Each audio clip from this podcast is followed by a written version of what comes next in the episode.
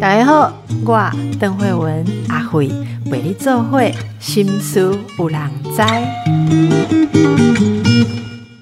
很多人都不愿意谈老，可是每个人年龄都会增长。有一句话说，你活着就在变老啊，没有变老就是没有活着的意思。好，所以这个无法逆转的趋势，很多人心情不同，但是本节目呢，就是负责帮大家介绍越活越精彩，每多一岁人生就是多一分漂亮的人。那这一次我们请到的也是重量级的、哦、这是我们的简进会董事长、哦、是洪建全教育文化基金会的荣誉董事长，那么也是台湾这个P H P 素质友会的总会长，我们的简进会，呃，进会姐你好。好，大家好。嘿，是哇，你的人生啊，真的是格局超级大哎、欸、哦，然后。那那这些年来，呃，就是您也号召呃大家就是组成读书会哈、哦，你不但带着大家一起学、一起玩，在共老的路上，你带领大家哈、哦、啊，对我们而言，你就是永葆热情、青春永驻哦。所以今天请到您来跟我们分享这个中老年怎么样是这个烟火开到最灿烂的时候哈、哦，您是怎么样过的？首先来请教一下啊、哦，你觉得你的人生生经历啊，哎，这个您二十几岁的时候就和国际牌创办人哦，这个洪敏龙先生结婚了哈、哦，然后婚后你就担任这个公司财务经理啊，然后做这个基金会，对不对？这么大的一个家族哈、哦，然后你是这样的长媳，而且你还不是只有管家里面的长媳，整个外面你都有涉入，哎，这个是我们你知道连续剧很喜欢拍的主题哦。那如果回头来看，你觉得这样的经历，您是不是有三头六臂，所以才能够诶、欸，就是承担下来啊？没有，没有，没有，没没没没那么严重啊，因为我们没那么严重，其实是那个时候呃年纪应该年轻嘛，还差不多不到三十岁、嗯。那我自己觉得我是学历史的。要进入企业里头工作不是一件容易的事，可是因为在一个公司里头它都还是有一些分工嘛，所以我们属于这个呃企业里面的老板、呃、这个家族嘛，所以就是看看账啊，呃跟跟一些呃专业人才配合而已吧，所以其实学学习就好了吧。所以为了这个要要看得懂账，我我一个历史系出身的，还去上了一些课，去补习，了解一下这些怎么看报表之类的，那就就这样子过来了。那是最最刚刚开始从美国回来的时候，因为那个时候我我学教育的嘛，所以我就在家族里头的企业里头，呃，担任财务经理，其实也没有做很多实务的工作，只是做一些管理的工作而已，嗯、还好啦，嗯，这个轻描淡写，好像很轻松哦，但是其实这里面呃做了非常非常多的事情，因为如同刚才、呃、这个我们金惠姐说的，你其实是学者。哦，因为你是念文文文文史的，嗯，啊，就是对学文史的，学呃，你是念台大的历史历史系，历史系，然后后来在美国是学教育的。所以呃，应该说不是学商啦哈、哦。那大家就想象说，哎，像您要担负这么多的责任，而且在这个家族里面，大家第一个就会猜说，哇，会不会跟婆婆婆家不好相处？结果你还曾经写了一本书，叫做这个呃宽免人生，是好、哦，这是你写国际牌阿嬷，好、哦，国际牌阿嬷给你的十堂课耶。这位人人称呼国际牌阿嬷的婆婆，据说跟你情同母女，然后你还观察婆婆，写出了婆婆的智慧跟人格，然后你你你很感谢的写说，她让你在媳妇角色中可以做自己啊、哦，这个对很多女性，我我很不容易，因为我觉得我我真的觉得那个金惠姐，很多女性如果自己坦白讲、啊，如果没受什么教育，反正什么都不懂，搞不好还容易做到，但是这一代的女性其实常常就是说，呃，像您自己一定有很多自己的见解，也有经历，也有自信，然后怎么样跟婆婆可以相处，然后这个你们两个世代、哦、你觉得你学到了什么，有什么体悟来带给我们现在比较年轻的这个三四十岁的听众朋友好不好？是是是，这个其实也也没那么难。其实我们在学校里头的学习就是一个人生当中的一个过程嘛，可是有很多的人他不一定学习在学校里头的学习就足够哦。那像我婆婆她根本也没有受过很高的教育，她只有小学毕业，可是她的人生历练跟她自己的呃对人跟对事的那种呃聪慧哦，就是你你在跟她生活当中你就会发现你那是万万不及的。其实像我自己的母亲也是一样，他们那个时代的人，他们如果今天在世的话都已经超过一百岁了哦，都不是有很好的机会可以接受教育。那教育其实在我们人生当中也只有一个一个阶段而已，比如说你六年的教育，然后加上中学六年，然后再加上，所以都是十几二十年，可是你你人生像我的婆婆讲肉肉等哦，就是很长。那他们这个早期的妇女都是在生活当中去观察。我婆婆有一句话就是把头翘哦，就是你的眉头要灵活，要机灵，然后你要看事看人，都不是凭你自己的读的书，是你跟人相处当中学来的。所以我我婆婆跟我妈妈两个人感情很好，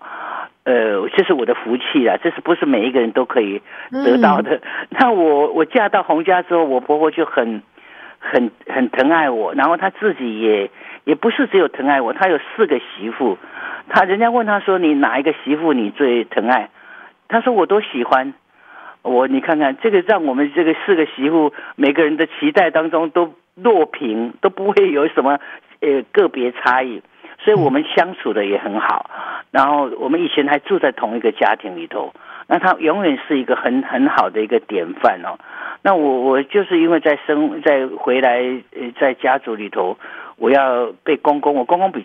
比较偏袒，比比较偏袒我了，因为他觉得我我是长媳嘛，然后又回来又有一些学历，有一些生活的经验，所以他就给了我很多的责任跟很多的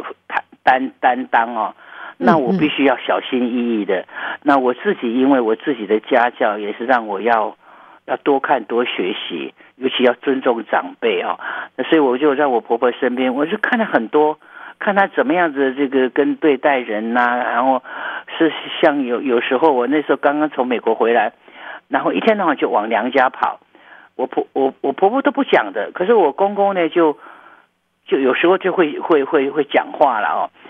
那我我就我就我就会会回他说，哎，我可以有样学样啊，因为因为我的小姑也常常回娘家来，就我后来一一回回过头来，我看我婆婆就抿着嘴在笑哦，哎呀，我心想说，哎呀，我真的是说错了，这不能这样子讲，不能这样子做，然后我是赶快去反省，所以我是自己觉得我的家教让我时常会回过回过神来。看看当下的状况，然后就反省一下，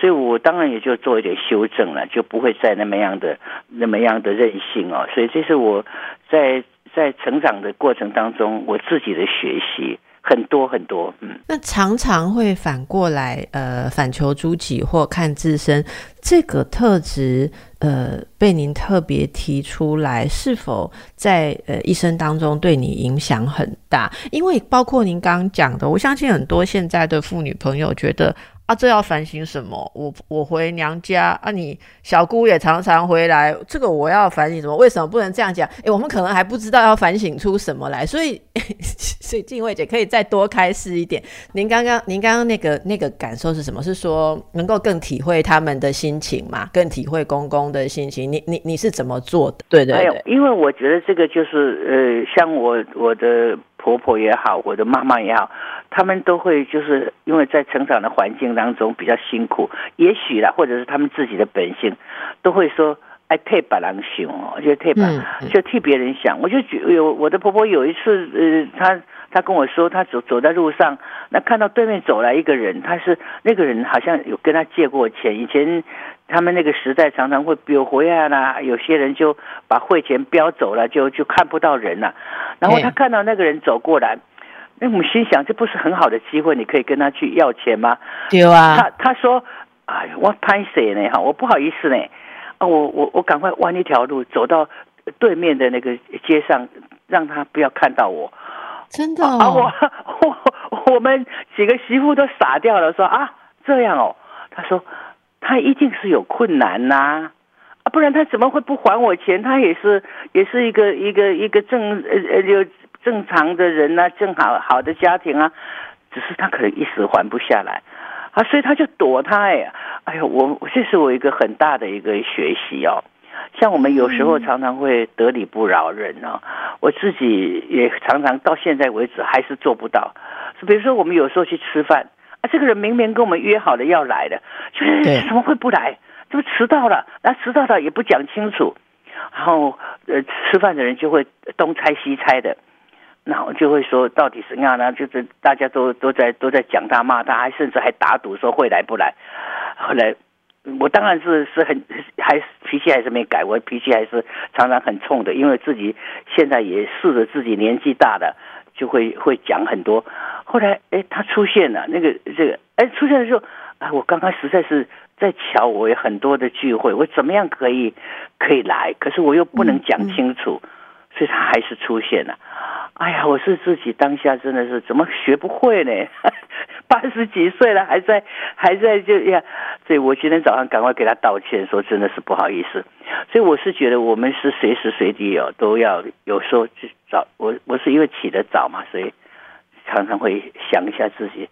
哎呀，有哪些没有做到，还是很很述职的，常常。讲自己爱讲的，好像不应该哦。哎呦，这个听到我们真的觉得很敬佩耶！您刚刚说的这个例子啊，我觉得真的，哎，感觉这个胸襟，如果有您这样的妈妈婆婆哦，应该自己也会被激励越来越正向哦，因为好宽大的胸襟。哎，是、啊，就是这个，就是就是人嘛，嗯嗯。是，对，静慧姐，那您现在就变成你是国际牌啊骂了吧？没有，没有，没有，没有，不不不，我告诉你，不不，我千万不要这样讲，因为我们的企业其实是跟 Panasonic 就是以前讲的这个国际牌是合合作的、合资的，而且我们是主主要还是日本松下他们、嗯、他们是主主导的，那我们这边是投资共同。共同经营，何况现在我们在整个经营上来讲，几乎都委托专业专业的经理人啊，我所以我们只是幕后的投资者，千万不要这样讲。我我也跟我的小孩跟我们公司人讲说，我就是我，所以我后来呃在整个自己，我先生过世大概呃三十多年前，我在基金会的经营，我原先都是以我的公公哦洪建全基金会。然后后来又有我先生过世之后，我就我就以纪念他变成有一个悯农讲堂。是。然后我先生过世之前带我去，呃，才带我去日本之后成立了这个 P H P 数值友会。那我还是用数值。其实后来在这个数值友会里面，在我们基金会，它算是一个外围的一个读书机构，比较个人的，比较是每一个人参与读书，组成读书会。那在我想来，是因为我有这个资源，我有日本的呃管道，可以跟他们的文化机构联系。那我有一些场所，比如说我有基金会的场所，所以我就做这个数值友会的总会长。那么一直到现在，我自己要退休了，我什么基金会的工作我都交给我的儿子，因为他们要继续提供资源，因为他自己有事业也有资源。可以呃供供应那个财财务财富给这个基金会来运作，那我就只有留下来这个义务工作的这种志工学习型的这个读书会，然后是数值友会，然后在数值友会里面呢，我做一个课程，就是带大家怎么读书，我觉得这个是。嗯我以以我的这个当初学习的志业就是教育嘛，所以我就从这个地方就留下来，在我年纪退休之后，年纪大了退休之后的一个一个可以学习又可以很快乐的的一件事，我觉得很棒哎，你不觉得吗？我觉得羡慕啊，因为我待会会告诉大家，一起来吧。这有很多真的是呃。我我我我我还是觉得静蕙姐有超乎凡人的一种特质哈，哎，这个素质这两个字哈，您怎么定义？就是这个静素质、哦呃、这个定义对对，素质是朴素的素，直接的直哦，嗯、在词法里头不出现，没有出现过。可是，在日本是一个非常、嗯、呃单纯又大家喜欢的一个一个一个一个话，哎，那个这个日本人真的是非常，呃呃，非常的那个会用汉语哦，呃呃，他们常常会把中国的汉字哦拿来做一个呃做做一个一个一个一个解释哦，所以我看到这两个字的时候就觉得，哎呀，怎么那么好？我可以我可以来来来来应用哦，所以我就运用来把它变成素质有素质有会。其实日本在日本他们是 P H P， 他们是 peace peace， 嗯 ，happiness h， 嗯 ，prosperity， 他们就是在松下的呃，他们也是经营电器嘛，在国际牌的那个呃这个他们在国际牌后来改成 Panasonic 的的字源之后呢，他们要用透过呃和平来达到人类的这个和平与幸福。就是这个意思，透过这个呃呃，大家共同来学习，然后用很很单纯的一颗真诚淳朴的心，所以这两个字解释起来就是真诚淳朴的心。哦、那我觉得这个真诚淳朴的心用素质两个字来讲，又比较简单一点，所以我就在台湾成立这个素质友会，就就是从大概一九八七年，然后就先生过世之前。然后慢慢发展到今天三十多年了、嗯、哇，已经三十多年，大家如果了解这几个字的意义真的是会深受吸引哦。今天来到我们节目的是台湾 P H P 素质友会总会长，我们的简静蕙，也是呃之前洪建全教育文化基金会的董事长静蕙姐。刚才我们谈到这个人生很多的经历智慧啊，就觉得心向往之。那其实现在哦，这个静蕙姐她自己人生还是过过得非常的丰富哎哦，哎，听说您是在这个先生过世之后哦，然后哎开始就是又更应该会不会说有更多的时间去扩大了很多自己的活跃跟学习，但是我们想在中年呃失去先生，而且你们应该是感情非常好、哦、那时候您是怎么样调试？我们有一些听众朋友也许也快要经历这种阶段、哦、那样子的低潮，然后自己转换如何从妻子的角色、哦、在自己自己把重心回到自己身上，这是对您而言怎么样的过程呢？嗯，这当然是很不容易啊，我觉得那个过程其实现在回想起来也还蛮蛮惨的、哦、因为我小孩那个时候刚好都出国，都刚刚都要去呃国外读读书，然后我儿子才十九岁，而女儿十七十七岁，所以我我在而且在家族里头就是有点复杂，我大概也经过差不多呃一一两年的那种适应的暗淡的一个时期，那是一直到后来呃有机会，因为我在之前就曾经在慈济的附专教书。因为我喜欢教书嘛，所以那个时候我争取到跟我先生同意我，让我就说可以在工作之余去兼点课，所以我我那时候每每个礼拜到花莲去，我在那边教了六年，后来后来是因为太忙了才停下来，先生生病，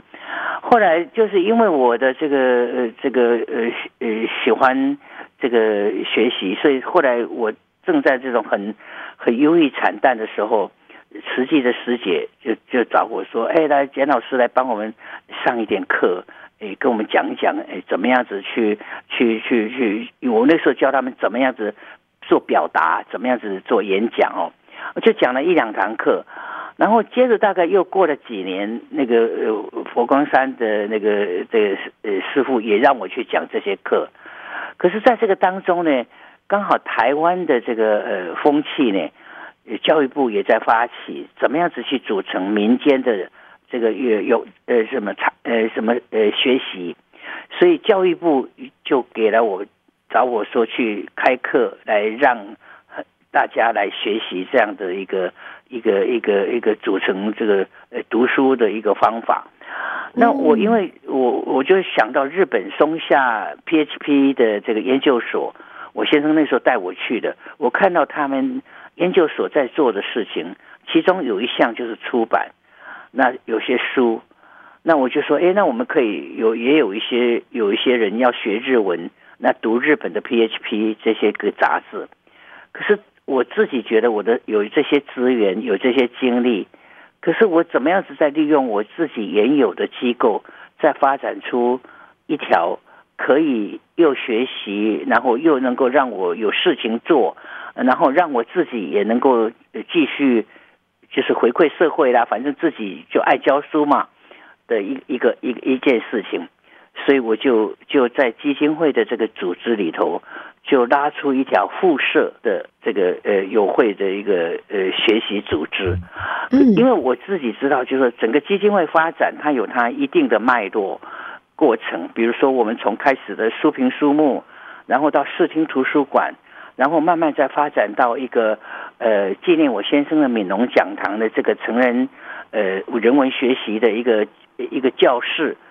一个教课，那那我这个我这个 P H P 我这个素质友会是要怎么样的一纳不进到这个系统，我也不愿意说我们这些比较业余的来参加人组成的读书会，还要基金会来提供资源，嗯，太多，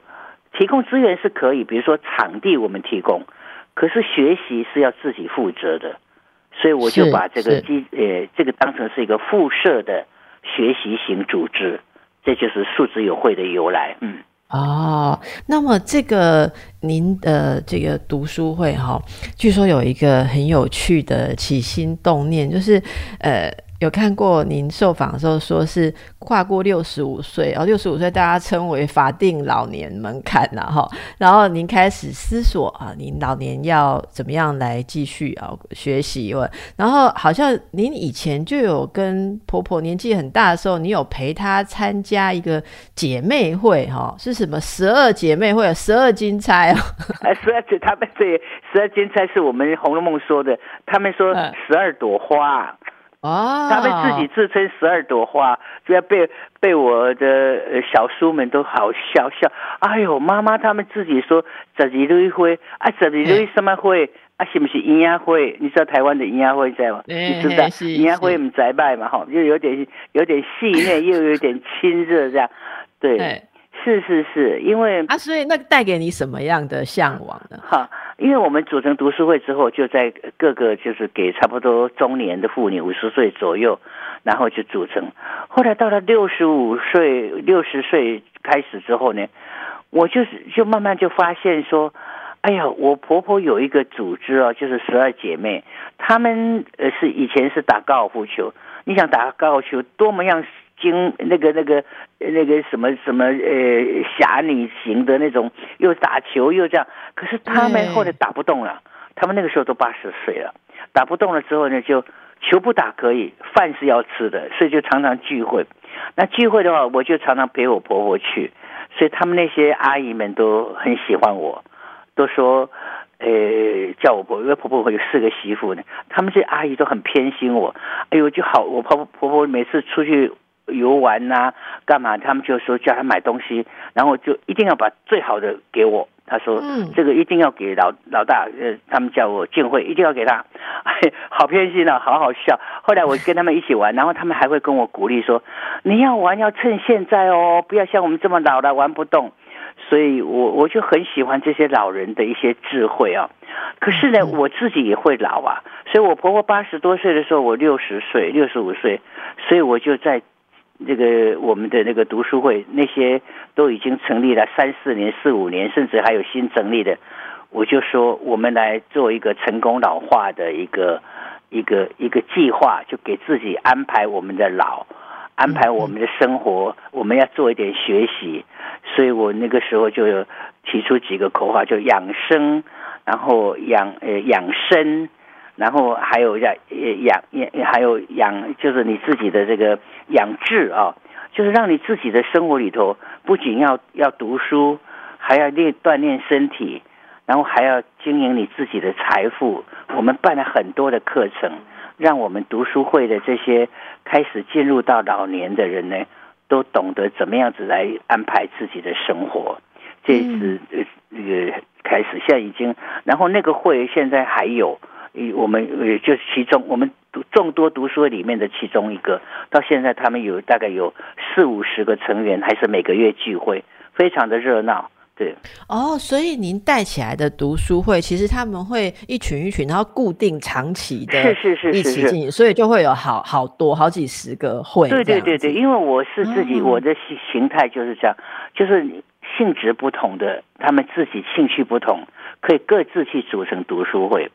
所以两个以上、三个以上，或者是十十个，我本来是跟他们讲说十五个以内。可是，可是他们这个这个家族，就是他们就是讲这个，就是我那个时候成立之后的这个呃读书会，他们就喜欢聚在一起。然后他们聚在一起之后，他们在开会的时候、聚会的时候再分组，然后再各自负责，也很有规模的。那大家一定很想知道哦，其实可以分享一下吗？例如说，呃，最近也有简老师的读书会嘛，那这次这个是叫爱读书也爱游戏，这也是在洪建全基金会敏隆讲堂哦。那像这样子的一个，这是这是一个新的读书会的第一次嘛？就是说是线上的，这是线上的啊、哦，这线上的，是是是是。是是，因为、哦、因为我们因为我也因为疫情疫情之前，我还我们还有呃固定呃提供一个场所，现在已经在线上聚会了，给大家来聚会。那有些人就在自己家里，所以我们四五十个读书会都各自在不同的地方，他们各自运作。可是因为疫情的关系之后呢，我们就发展了一个线上共读。可线上共读呢，两年多之后呢，到今年的差不多呃呃六七月的时候，呃忽然觉得说，这个线上共读是不够的，因为还是有人希望能够有机会来成立这个读书会。所以呢，我就在我们的这个呃读书会里头，就就我就在跟我们那个呃同。朋友就直接同事提出来，就说那我们来成立，我我就来做一个呃我们的呃线上的一个读书会。这个读读书会我呃之后呢，我们在十一月一号开始就会陆续的在线上播出。对，所以这个就是可以大家可以在线上看。所以我这个这四四个课就是呃呃四个时间哦，每集二十分钟。所以我必须要在非常短的时间之内，把这个呃读书会的那个精神都讲出来。所以这个就简老师的线上课程，一共有有四季四集，对，是。那大家可以到这个是到基金会或是敏隆讲堂，大家都可以在在我们会送到 YouTube 上去，对。那要到这个网站上来来搜寻， YouTube 上都可以，每个人的搜寻、哦、在 YouTube 上就可以、哦、所以我们直接 YouTube 搜寻简老师的读书会，爱读书也爱游戏，就可以，对对对，就可以简老师的读书会、哦、你们点这个简老师的读书会就可以搜寻到，就可以听到。那大家都有听到齁，赶快记下来，对，赶快记下来。那其实这个这方面，这只是简老师带的很多的、呃、文化推广其中的一个哦。其实从一九七零年代以来已经很久了哦，因为五十年了嘛，洪建全基金会、哦、就已经有办书评啦、刊物啦，而且赞助很多的艺文团体、哦、也有成立像刚刚谈到的视听图书馆，然后发起读书会，可以说是台湾艺文发展史上很重要的推手、哦、而且有一项很重要，这个也是我这次看到资料我才比较清楚的，是一九七四年开始、哦、呃，您就这边就有赞助很多民族音乐调查研究、保存跟出版、欸哦、可以跟我们介绍一下这个部分的投入嘛？嘿嘿，是我因为我早先呃在呃成立基金会之后，我并没有一个很特定的说我我我自己要做什么，我用教育文化做一个一个一个广大的目标，就是我们关怀社会，然后创造一些成长，然后推动一些文化，就买那个各呃播种的工作，我们是用播种的一个态度来来成立这个呃基金会的，所以那个时候就有有有人感觉到台湾需要一本书评的杂志，因为呃。台湾的这个杂志还是很很荒，那个时候很荒荒荒凉的，所以我们就就就出版书评书目杂志。那我们的那个时候的主编是影帝嘛，他就是一个非常热爱文学、非常投入出版的一一个文化人，所以他来主持之后呢，我就很放心。所以他建立了一个很好的一个榜样，跟很好的一个基本的一个原则。那接下去的几位主编也大概都有这样的一个态度。可是办到书评书目一百期的时候，我们就感觉到整个社会的风气，那个时候还是一九八零呃年代、九零年代，还是有一点点呃有点点辛苦，整个政治的一个氛围。所以，但是我们也感觉到，除了这个呃文化的这个推广之外，我们还感觉到，其实对音乐的收藏还是有一些欠缺的。所以，我们就跟就跟家里的一些兄弟们，他们捐了很多的这个呃原版的黑胶唱片给我们。然后，因为我们自己又做音响，有一些器材的一个、oh, 一个 Panasonic 的一个工厂的一个提供，所以我们就成立了一个视听图书馆。这是接着书评书目之后，然后办到差不多呃两千年左右，一呃一九九五年以后，那个时候整个的，因为那个载体不断的在改变，比如说我们现在可以呃透过电话，然后就呈现在我们的播音的一个方式上，或者是我们的平台，我们的载体也有很多的改变。那我觉得我们是在创造一些成长的播种的工作，所以我们就从那个呃视听图书馆就转化成为一个推动推动这个呃文化的，就是等于是一个呃呃比比较属属于这个线不是线上，就是我们那时候就有一个人文课程的一个一个讲座。我们那个时候我那个时候的一个理想就开始有点觉得说。呃，那个时候的台湾社会欠缺的人文教育，不像我们在学校里头的学习那么样的完整跟具体。所以我就在讲这个基金会里头，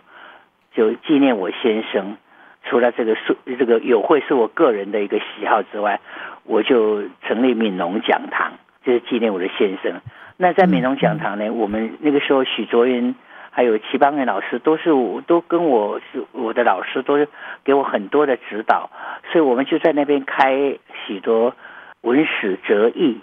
的课程。那这些课程都不是说只有讲一堂两堂，它都像大学一样的，像那个杨照的历史从头讲起，像那个艺术刘居卫的音乐，还有像现在艺术现在还在讲哦，哲学傅佩荣的哲学，很多王邦雄的哲学都是我们在大学里头知名的教授。对对，真的非常知名。我们继续来请教。那在这个之前，我也要跟大家分享一下刚才说到的这个呃民族音乐啊、哦、的一些保存出版。其中一九七七年这个基金会发行的民族乐手陈达和他的歌，那时候就获得了首届金鼎奖的唱片类的奖项哦。那最近还一直有活动，金惠姐说我们可以跟大家分享哦，这个复刻黑胶唱片陈达和他。他的歌在陈达歌声听见未来，这有一系列的推广活动、哦、听见陈达，这是老调新唱这个系列，其实在十月二十三日星期日的下午两点半到三点半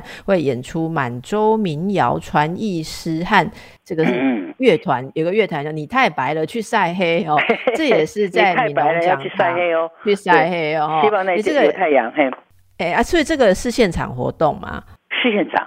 现场，因为我我自己觉得我做的事情，呃，就是在我们的网站或者我的呃脸书里头，偶尔都会看到。那最重要是因为我我接接班，我我在五十岁，呃，不是八十岁退休的时候，基金会五十岁。那我我的儿子跟媳妇，因为为什么他们要要他们来接班？他们因为他们喜欢，最重要是他们要继续提供资源。因为他们每一年还是要提供一些一个呃贡献一些金钱给基金会来成长啊、哦，来基金会来经营嘛，所以他们来的时候就发现说，哎，他们对这个成达还有对基金会以前做的事情呢，慢慢他们觉得说，哦，原来他这个妈还做了不少事，尤其是对成达这个唱这个唱片呢、啊，我们这些跟几个成呃研习成达歌声的一些呃歌者、哦，像。呃，陈明章啦、啊，还有要去这个要你要太白了要去晒黑的这个屏东的这个剧团，有一些交往之后呢，然后听了这个，我们再度给成达的呃唱片，在在新刻、呃、重新刻刻印出来说，真的是很好听，真的好听。我当初拿成达的呃这个是录音给我的公公听的时候呢。他也是一听就爱哦，就那个老老先生现在如果在已经一百多岁过世了啊、哦，然后跟我们现在的年轻的我的儿子，他们才五十岁左右，也都很喜欢，然后再给一些朋友听，也都觉得说，这都是我们台湾非常难得的的的一个一个土地的声音，所以这些年轻人他们在屏东的乐团要到台北来，就在二十三号的这个呃罗斯福路的基金会。要演唱给大家听，所以欢迎大家来。是，大家可以把握这个机会，真的很不容易哦。那金梅姐，其实你到现在啊，包括今天听你在谈的时候，真的很很难想象说你已经超过八十岁了，你真的超过八十岁了。是哦，啊，怎样？声音是很很粗，是不是？不是、哎、就是您的怎么会一点都没有老人的感觉啊不要然后包括对老人有刻板印象哦，老人很多对怎么办、哦、很有趣的哈哎呀、啊，对老人有刻板印象哦，但是我想这很重要，您应该有您的养生之道吧？可不可以用您一天的作息的 schedule 来让大家跟大家分享一下，你是怎么样来、哎、这个照顾您的身心健康？哦，好，你这个问得好，因为我自己退休之后呢，自己也觉得说，怎么还是那么忙？可是我的忙是这样，我起得很早，所以我起得早，我大概差不多不到六点就起来。我先听差不多半个钟头、四十分钟的经，听佛经，有时候是诵唱，有时候是我自己看。然后完了之后，接下去之后呢，我就看书，因为那个时候呢，那我就吃一个很简单的早，呃、还还不算早餐。我就就就看书，我就读书，然后这个读书以前可以读两个钟头，现在大概不到一个半钟头，眼睛就很累了。可是我我还是有些补助器嘛，比如说放大镜啦、啊，比如说那个灯光亮一点啦、啊。然后读完书之后呢，我就开始运动，我就自己在家里做一些呃早操啦，或者是体操啦，是吧？因为我一定要解决我的这个呃。排泄问题完了之后，我才能出去走路，这个是很很真实的。所以，这个这个读书，然后做自己的这个，把自己的身身身体清理一下之后呢，再开始运动。那这个运动呢，有时候有天气好的就出去走，差不多一个多小时，然后再回来。那如果没有没有不能出去，像这种下雨天的话，就在家里绕圈子走。要不然就做体操，我做八段锦，很简单。哦、做八段锦，八段锦很简单，哦、网络上都有。所以，然后接下去就就出去玩啦、啊，跟朋友聚餐啦、啊，或者是呃看电视啦、啊，或者是反正就是很多好玩的事儿，对，很规律的。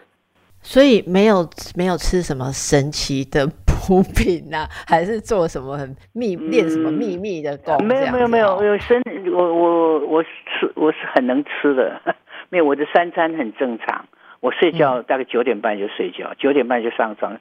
十点就睡，大概就就是你这个规律的生活、哦、其实是可以养成的。当然我也很庆幸，我虽然有一些。身体上的一个一个老毛病啊，比如说家传的高血压啦，比如说有一些糖高、糖尿病啊什么，那这些都是在可以控制的范围，乖乖的听医生的话，然后也不要给自己太多的局限，就是身心比较比较安定一点。然后我曾经听过一个一个中医给我讲的话，他说你不要你不要做太多的的的什么什么补品啊什么，你梳头，他有他就是你用一个牛骨的或者什么，他有一个梳子，不一定啦，什么梳子都可以，就是每天梳头，前面一百下，旁边一百下，后面一百下，一共要梳四百下，这个算是我比较比较比较建议大家做的，就是你你梳头，你不相信啊，那个头发会增加哎。哎、欸，那个那个是像有梳齿这样，就是有一根一根的这样梳，还是说整片像刮痧棒那种牛骨从头顶这样子、啊？你就不要刮痧棒那个，不要给自己有痛苦嘛。就是你有梳、嗯、有一一根一根那种梳头就好了。你有牛骨的梳子也很好，哎、就是欸欸、对对对，梳、哦、头、欸，你把你的头皮这样梳开来，其实还蛮蛮舒服的。然后梳的，哦、我自己我大概在以前戴发片嘛。因为我自己觉得头，每天那个时候常常要出去是上课啊、演讲啊，觉得头发还是，后来我就有一天我就把它拿掉了，拿掉了之后白就白吧，哎，所以就让它白。那但是呢，嗯、所以现在也不染头发，也不染，现在哦不染，但是我前面那撮白的、哦，我把它染成蓝色的。就一块而已哦，哟、哎，蓝色的哟。我等一下照一张照片给你看，然后十一月一号我的线上课就可以看到我的一撮蓝蓝色的头发，因为我是觉得说，呃，人的那个，我我就记得我以前我婆婆跟我妈妈说的话，她说哦，不要怕老。但是老人要爱精嘴啦，精嘴你听我，呃，精嘴有有听有，整整齐爱整齐，哈、哦，要干净，所以衣服也不要穿，请刚刚那哦哦吵吵。所以我们那个时候，我们几个媳妇都轮流要带我婆婆去买衣服、欸，哎，去去捡宝，捡宝你听我，然后去做衣服啊。啊，刚不是去英乐市场捡吗？没有英乐，一个去我们去那个呃博爱路就有了，博爱路那边那个，然后我们都跟他说。阿妈，咱来捡宝啊！那个他们阿朱哈、哦、是那个卖那个在卖布的那个店员，他说生意不好哎、欸，你要去给他高官，他才有生意做、嗯、啊！他就很高兴说、嗯、啊，我去给他，因为他会很疼爱跟他身边一些一些人啊，帮他做呃这个剪剪布的时候，有人会招呼他，他就跟人家很好，他会他会哎淘要譬如我们家有什么蛋糕啊什么，会带去给他吃。很可爱的老人，啊、可以想象那个阿嬤哈，阿嬤非常想念他，是的，嗯，是是。那从您的分享当中哈，大家是不是跟我一样哦？感觉心里面感非常的温暖。我觉得有那充满了那种我们女性长辈、女性长辈的智慧跟温暖。就像一开始您在形容婆婆阿嬤的时候的那种氛围哈，阿慧讲你自己是感觉讲哇，如果有这样子的前辈，然后走在我们前面，其实卖讲路线啦吼，查甫人嘛是同款，咱老哪有啥物好惊的，愈来愈精彩，而且那种心灵的那个真的哈，那个 peace。Happy 哈、哦，真的可以感觉到。好，那么就大家心向往之，就把握机会可以看老师的读书会啊，可以参与这个基金会的活动。安尼今日我就给大家介绍到这，非常谢谢静慧姐带带来跟我们无私的分享，还有你为大家展现的一切，谢谢你，谢谢祝福你，谢谢大家，谢谢。